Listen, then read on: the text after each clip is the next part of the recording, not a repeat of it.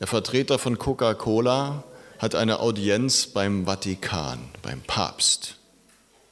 Und er wird vorgelassen und er macht einen Vorschlag und sagt, ähm, Hochwürden, lieber Herr Papst, wir machen Ihnen ein Angebot. Könnten Sie nicht das Vaterunser umändern? Also nur ein ganz kleines bisschen.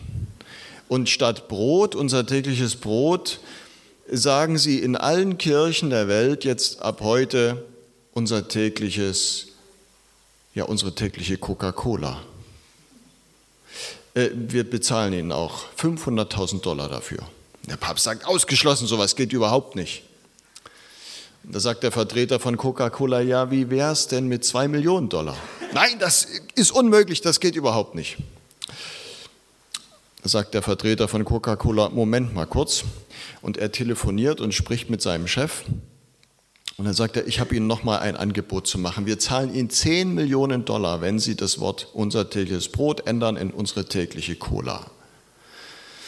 Und daraufhin sagt der Papst, Moment mal kurz, dreht sich um zu seinem Kardinal, der für die Finanzen zuständig ist und fragt ihn, äh, wie lange läuft der Vertrag mit der Bäckerinnung eigentlich noch?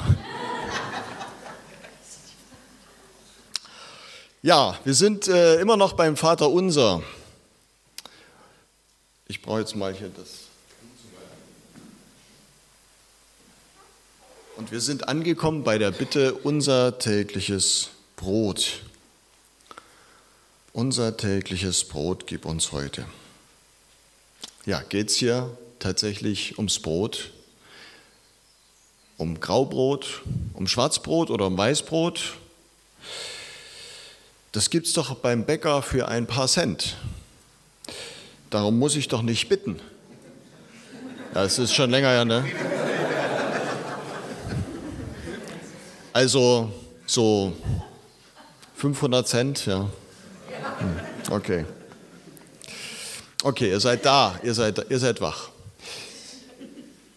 Es ist nicht mehr billig, aber ich kann es mir leisten. Ich glaube, jeder hier kann sich einfach Brot leisten. Kann zum Bäcker gehen und es sich kaufen. Darum muss ich ja nicht bitten oder betteln, oder? Wer Zeitung liest, der weiß, dass Brot auf der ganzen Welt selten so etwas Selbstverständliches ist wie hier bei uns. Täglich hungern Menschen, weil es keinen Bäcker in ihrer Stadt gibt. Und wenn es einen gibt, dann hat er kein Mehl. Und wenn er Mehl hat und Brot, dann können sich die Menschen kein Brot kaufen, weil sie kein Geld haben. Einige unter uns haben das noch erlebt.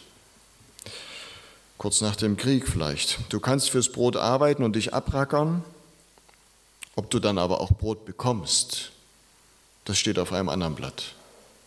Brot ist auch heute Geschenk, Gnade. Wer Bibel liest, der begegnet dem Geber aller guten Gaben, der auch der Geber des Brotes ist. Für unser tägliches Brot hat der Schöpfer viele Wunder inszeniert. Das würde sich lohnen, dem einmal nachzudenken, was da alles im Einzelnen gut gehen muss, funktionieren muss, damit aus ein paar Saatkörnern im Frühjahr bis zum Winter gutes Brot wird.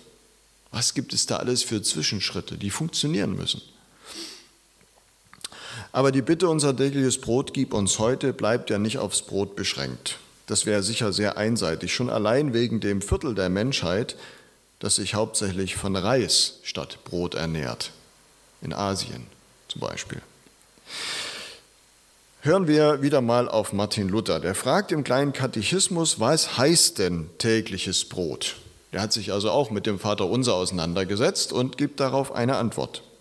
Er sagt, alles, was zur Leibesnahrung und Notdurft gehört. Also Essen, Trinken, Kleider, Schuhe, Haus, Hof, Acker, Vieh, Geld. Muss man mal überlegen, könnt ihr mal probieren. Unser tägliches Brot, unser tägliches Kleingeld gib uns heute. Ja.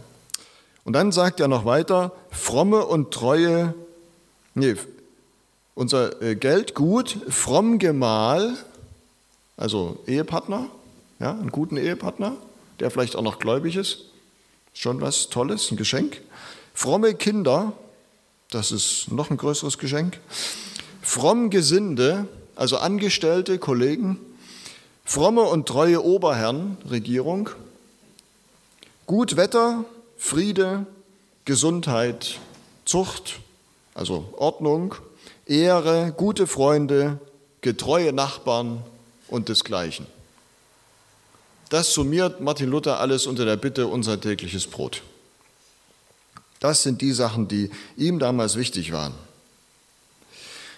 Beim unser tägliches Brot geht es nicht nur darum, was wir im Bauch haben. Es geht bei dieser Bitte um die Stillung aller deiner Lebensbedürfnisse. Es geht bei dieser Bitte um die Stillung aller deiner Lebensbedürfnisse. In den ersten drei Bitten des Vaterunsers ging es ja um Gottes Sache. Dein Name, dein Reich, dein Wille. Und jetzt geht es um unsere Sachen die aber Gott genauso zu seiner Sache macht. Unser Brot, unsere Schuld, unsere Versuchung, unsere Erlösung. So geht es ja dann weiter im Vater unser. Aber zuerst kommt das Brot. Die Nahrungsaufnahme hat in der Bibel überhaupt einen hohen Stellenwert.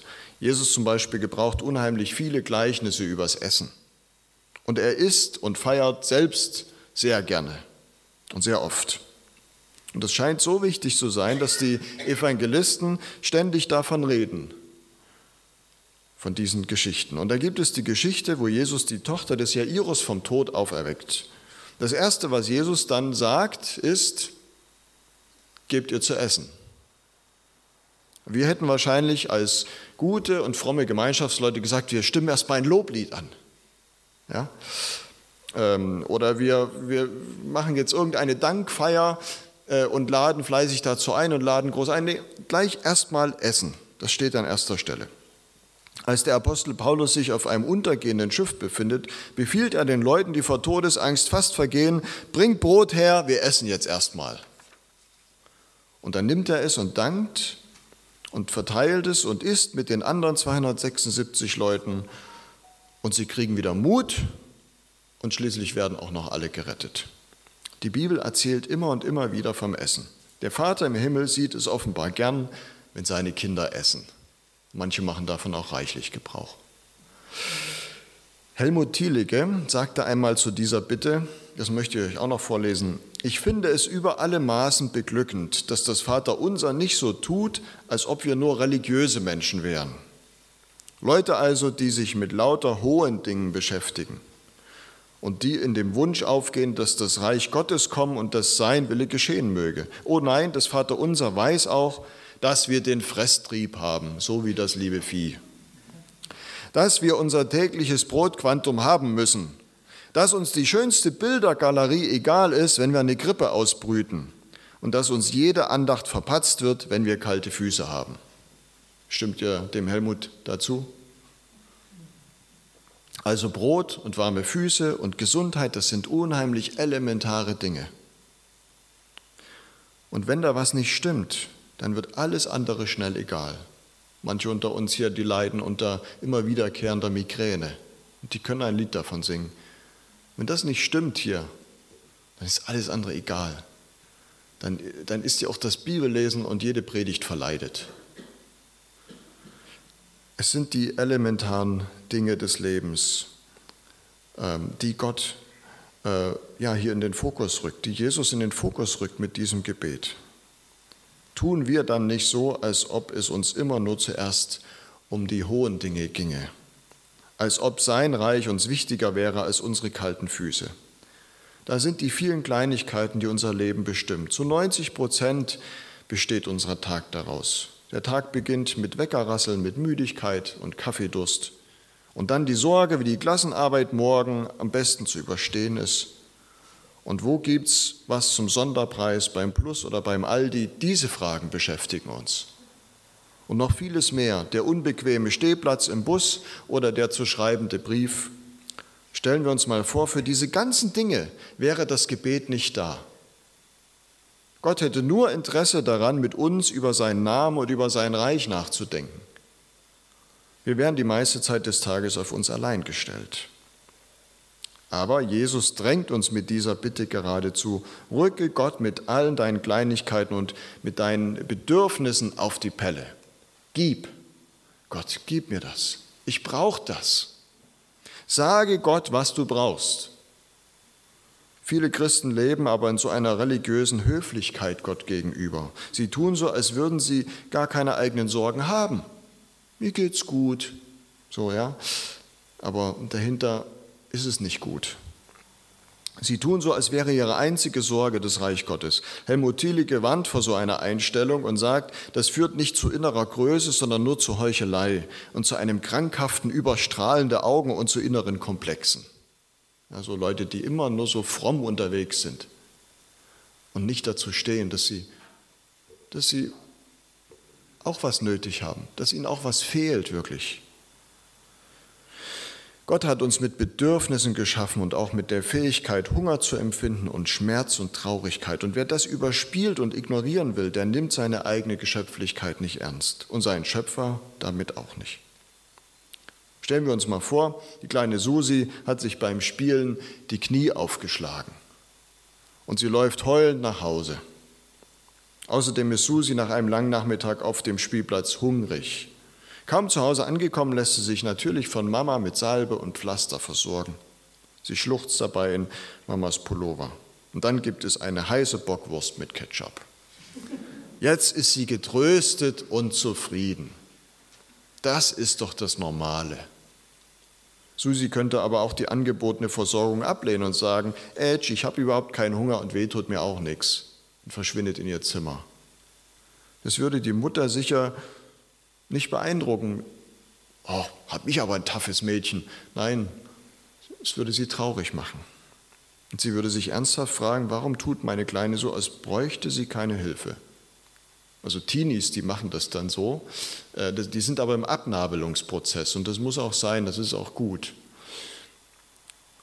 Aber wir sind doch nicht in einem Abnabelungsprozess von Gott, oder? Machen wir uns nichts vor. Der Vater im Himmel sieht uns und weiß, was wir brauchen.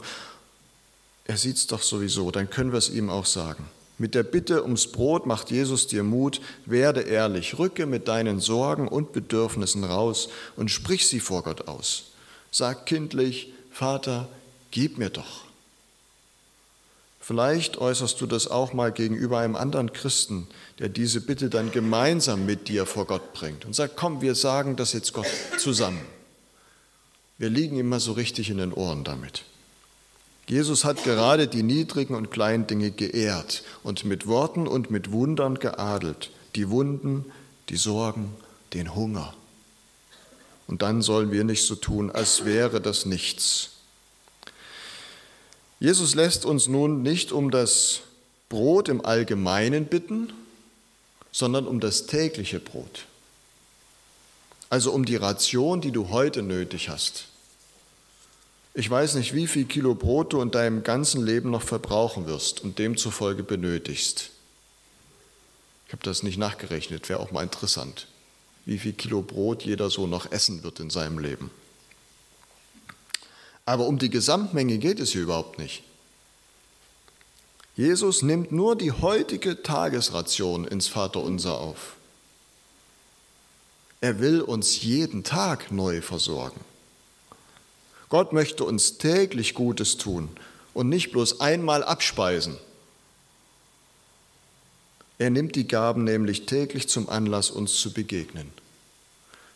Vielleicht kennst du das. Man möchte jemanden gerne wieder treffen und weiß nicht so richtig, wie man das einfädeln könnte. Man bräuchte irgendwie einen Anlass. Wenn man etwas Geliehenes zurückgeben könnte oder wenn man etwas vorbeibringen könnte, was der andere gerade braucht, über was er sich freut. Das wäre was. Das wäre doch ein Anlass für Begegnung. Ich weiß nicht, wie die Ehepaare sich hier unter uns kennengelernt haben. Oft lief es vielleicht so, dass einer dem anderen irgendwas Kleines, was Nettes mitgebracht hat. Also bei uns war das so. Wir waren auf einer Freizeit. Ich habe das jetzt nicht gefragt, ob ich das erzählen darf, aber es wird nicht so intim. Wir waren auf einer Freizeit, wie das so ist, oft unter jungen Christen, auf einer großen Jugendfreizeit, 150 Teilnehmer, 20 Mitarbeiter. Und Miriam und ich, wir waren Mitarbeiter, zufällig in einer kleinen Gruppe als Mitarbeiter eingeteilt. Ja, und während der Freizeit jedenfalls fand sie so einen Lamy-Kugelschreiber Bleistift. Also beides, Bleistift und Kugelschreiber in einem. Und die war so begeistert von diesem Stift. Und, aber als ehrliche Christin hat sie gesagt, den muss ich natürlich bei der Rezeption abgeben und vielleicht meldet sich ja hoffentlich nicht der Besitzer. Dann kann ich den mitnehmen. Aber dummerweise der Besitzer hat sich gemeldet und sie konnte den Stift nicht mitnehmen. Ich habe das registriert. Ich habe auch registriert auf der Teilnehmerliste, Datenschutz, haha, äh, dass sie kurze Zeit, also zehn Tage nach der Freizeit, Geburtstag hat. Ja, und äh, manchmal bin ich fix im Denken. Da habe ich eins und eins zusammengerechnet und ich habe dann so einen Lamy-Kugelschreiber Bleistift gekauft und ihr zum Geburtstag geschickt. Ja, toll, ne? Und deswegen sitzen wir heute hier.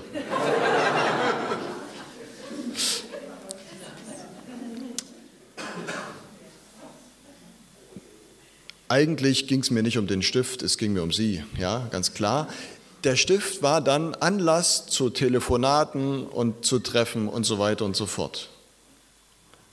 Und ich glaube, bei Gott ist das ganz ähnlich. Er möchte dir Gutes tun und er tut dir Gutes, auch durch diese ganz einfachen Dinge. Durch Brot, durch das Kleingeld haben wir gehört, durch nette Begegnungen, durch das, was wir zum täglichen Leben brauchen, tut er uns Gutes, weil er uns begegnen will in diesen Dingen, weil er sich in Erinnerung bringen möchte, weil er ins Gespräch mit uns gehen möchte. Hinter jeder Scheibe Brot steht der unsichtbare Gott, der sie uns rüberschiebt und sagt, ich bin auch da, guck mal, ich versorge dich, ich denke an dich. Und deshalb ist es auch eine gute Angewohnheit, vor dem Essen zu beten. Damit reagierst du auf einen freundlichen Besuch Gottes, auf seine Gegenwart. Die Bratwurst mit Senf und Brötchen ist dabei Gottes sichtbares Mitbringsel. Früher hat man manchmal, wenn man ein Brot neu angeschnitten hat, ein Kreuz in das Brot geritzt. Einfach, um sich das vor Augen zu halten. Das ist ein Geschenk des lebendigen Gottes, der mich erlöst hat und der aber auch für meine leiblichen Bedürfnisse sorgt und die im Blick hat. Und wer sich das immer mal ins Gedächtnis ruft, für den bekommt jede Pommes einen himmlischen Glanz mit besonderem Wert. Eine neue Dankbarkeit für das Essen und die anderen Kleinigkeiten wird nicht ausbleiben. Die Bitte, unser tägliches Brot, kann richtig gebetet eigentlich nur tägliche Dankbarkeit hervorrufen. Und ich weiß, dass es auch unter Christen gar nicht mehr so üblich ist, ein Dankgebet vor dem Essen zu beten, und äh, manchmal weiß man auch nicht so richtig, was kann ich denn noch beten, äh, auch mit den Kindern. Und ähm, einige Familien haben das schon geschenkt bekommen von Marianne. Ähm, die DMG, die hat so einen kleinen Tischgebetskalender rausgebracht. Günter Beck, Mariannes ehemaliger Chef, der ist ein begnadeter Tischgebete-Dichter. Und ähm, ich habe eine ganze Reihe dieser ähm, kleinen ähm, Heftchen mitgebracht. Ähm, und wenn man da 5 Euro hinten in das Körbchen tut, das ist dann eine Spende, die eins zu eins der DMG zugute kommt, der Deutschen Missionsgemeinschaft, wo Marianne ja auch angestellt ist. Also da gibt es dann solche Gebete wie, äh, Suppe esse ich immer gern und ich danke Gott dem Herrn. Erstens, dass mich Jesus liebt, zweitens, dass es Suppe gibt. Ja? Und so gibt es also für alle möglichen Dinge, für Pommes, für Brathähnchen, für Nudeln und so gibt es verschiedenste Gebete. Ja? Das ist... Äh, Ganz witzig. Und neben Dankbarkeit wird sich vielleicht auch Gelassenheit immer mehr einstellen. Das täglich, das ist Gottes Verheißung.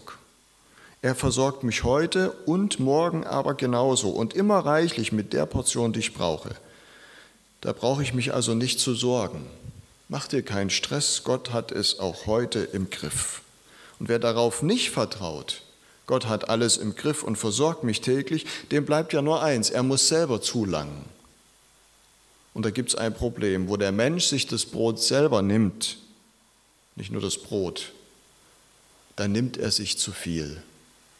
Wenn ein kleines Kind sich selber servieren will, ja, selber auf den Teller tun will, was passiert meistens?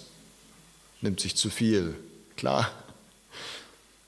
Ähm, möglichst die ganze Schüssel voll mit Pommes, ja, aber die Großen machen es ja genauso, die machen es ja vor. Wo wir anfangen, uns das Brot selber zu nehmen, nehmen wir zu viel. Und darum gibt es die Korruption, darum gibt es die Steuerhinterziehung und, und, und all diese seltsamen Sachen, wo man sich fragt, wie kann man so schnell reich werden. Jesus lehrt uns deshalb die kleine Ration, das Brot für heute. Weil wir zu viel wollen, gehen wir an zu viel kaputt, zu viel Arbeit, zu viel Autofahren, zu viel Verpflichtung, zu viel des Guten auf dem Teller.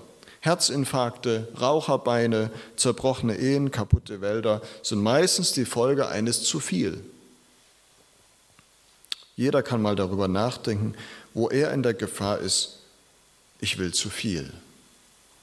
Das zu viel Wollen ist ein Zeichen von mangelndem Vertrauen in die tägliche Fürsorge Gottes. Ich muss selber für mich sorgen. Ich muss sehen, wo ich bleibe. Gottes Portionen sind meistens kleiner als deine Portionen, aber sie sind genau richtig für dich. Jetzt noch zum Unser zu dem kleinen Wörtchen unser. Das, was ihr vielleicht jetzt gehört habt, sagt ihr, das klingt ja ganz schön, aber erlebt es das fünfjährige Mädchen im Sudan, dass es versorgt ist? Wir hören doch das Gegenteil. Und bekommt der neunjährige Junge in der Platte die Zuwendung, die er braucht? Ist es nicht eher zu wenig? Gott ist nicht schuld daran, sind die Menschen. Wer Gottes tägliche Gegenwart nicht kennt, dem bleibt nichts anderes, als sich zuerst selbst der Nächste zu sein und schnell nimmt man sich zu viel und der andere geht leer aus. Der andere geht leer aus. Ganze Regionen in dieser Welt gehen leer aus. Und nun hast du aber gehört, du bist versorgt und du kannst jederzeit Gott um alles bitten. Und nun kannst du auch sagen, Vater, danke, dass du alles Gute für mich bereit hast. Ich muss mich jetzt überhaupt um nichts mehr sorgen und aus lauter Langeweile bin ich auf einmal frei für den anderen. Und deshalb beten wir unser tägliches Brot und nicht mein tägliches Brot. Unser tägliches Brot, das umschließt alle Menschen, alle Hungernden sind da auch mit eingeschlossen, die etwas nötig haben. Und wenn wir das bitten, dann steckt dahinter, zeige uns gleichzeitig auch die Not des Bruders und der Schwester. Nimm uns mit hinein in seine Bedürftigkeit, nicht nur in meine. Zeige uns den Menschen, der hier zu wenig Ehre hat, der zu wenig Liebe empfängt, für den niemand Zeit hat, der einsam ist, der im Leben verkürzt ist, der nicht zu viel hat, sondern zu wenig. Bete das ernsthaft und du wirst eine Erfahrung machen. Es kann sein, dass du auf einmal neben dir, vielleicht wirklich auch hier neben dir, vor dir in der Reihe, jemanden entdeckst und Gott dir zeigt, du, der hat zu wenig, der hat zu wenig Freunde, der hat zu wenig Gesprächspartner, der hat keine Gastfreundschaft erlebt, der, der ist bedürftig an irgendeiner Stelle, die du gar nicht so offensichtlich wahrnimmst. Oder auch in deiner Schulklasse oder in deinem Studium, auf deiner Arbeit. Und es könnte sein, wenn ihr dann miteinander ins Gespräch kommt, dass ihr dann gemeinsam eine Entdeckung macht. Meine Bedürfnisse, meine Nöte sind wichtig. Sie sind wichtig bei Gott und bei den Menschen. Gott gibt überaus gerne und er begegnet mir durch seine Gaben täglich. Das macht mich dankbar und gelassen und außerdem macht es mich frei für den, der bedürftiger ist als ich. Unser tägliches Brot gib uns heute. Amen.